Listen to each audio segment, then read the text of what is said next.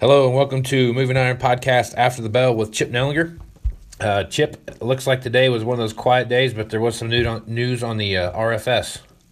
Yeah, awful quiet. Uh, we did get at least a little bit of certainty uh, on this RFS thing, like you mentioned. Mm-hmm. Uh, there is some talks here um, yesterday uh, between the Secretary of Ag, the, the EPA Secretary, the President, um, trying to get to some conclusion on this um, these RINs the certificates um, and and the blend issue, and that was just suspended for three months. They said, "Hey, let's let's go back to the drawing board. Let's take some time off. We've got this Chinese trade war going on. Uh, U.S. farmers been beat up a little bit here. Let's just um, kind of have a cooling off period, and we're going to revisit that in three months. So that's good to get out of the way. Um, you know, will there be changes on that? We don't know but at least that pushes that out ahead. That's one less thing the market has to worry about right now.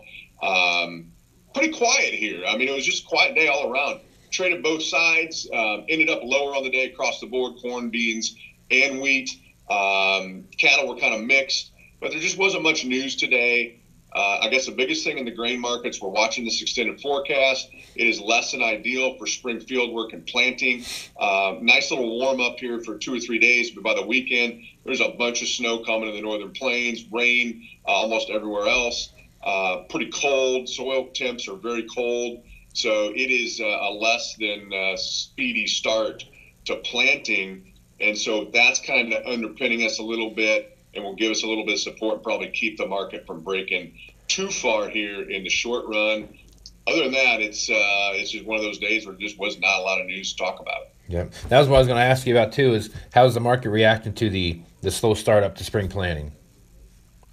Yeah, so I don't think it's it's it's reacting a whole lot yet. There, there is a little bit of support there, but it's not like we need to rally yet. Um, I think if you get into the next week and the two week forecast still doesn't have um, warmer temperatures and some clear weather, then then we might be getting a little more um, support and a little better rally put together um, in corn. It's hard to talk up, you know, a severe planting um, delay. Right. We just we got we're so much equipment and we can plant right. really quickly anymore.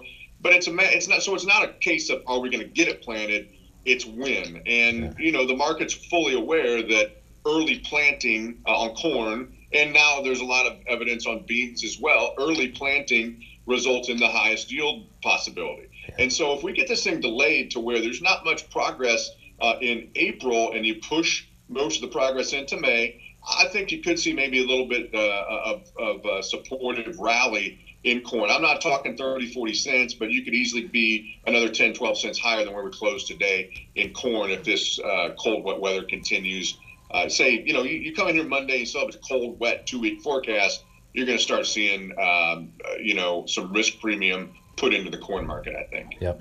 So I was looking at the drought map last night, and there's been some pretty substantial rains that have moved through Kansas, Oklahoma, and Texas through the wheat belt. And the drought map still, you know, significant drought issues in that area. Is that propping up the wheat market? Is that what's driving that, or do you are there some weather related back off from that that you're starting to see?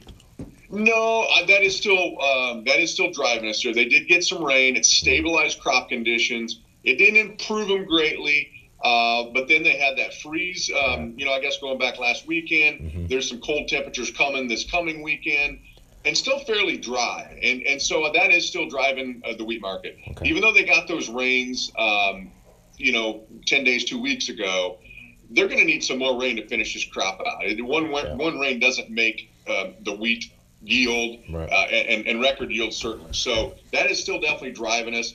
But right now, there's there's nothing. Um, there's there's some chances of rain. It's not very clear cut. So we had we did have a little bit of a back off in the wheat market today, but I think that that's um, just more of a give and a take. I still think that you're going to see um, you know, some potential upside here in the wheat if they don't start getting more rain real quickly. If we push that off and we don't get much more rain in April and the first half of May is still dry, you're going to see some additional weather premium put in the wheat market as well. So it's very much a weather market in wheat going forward.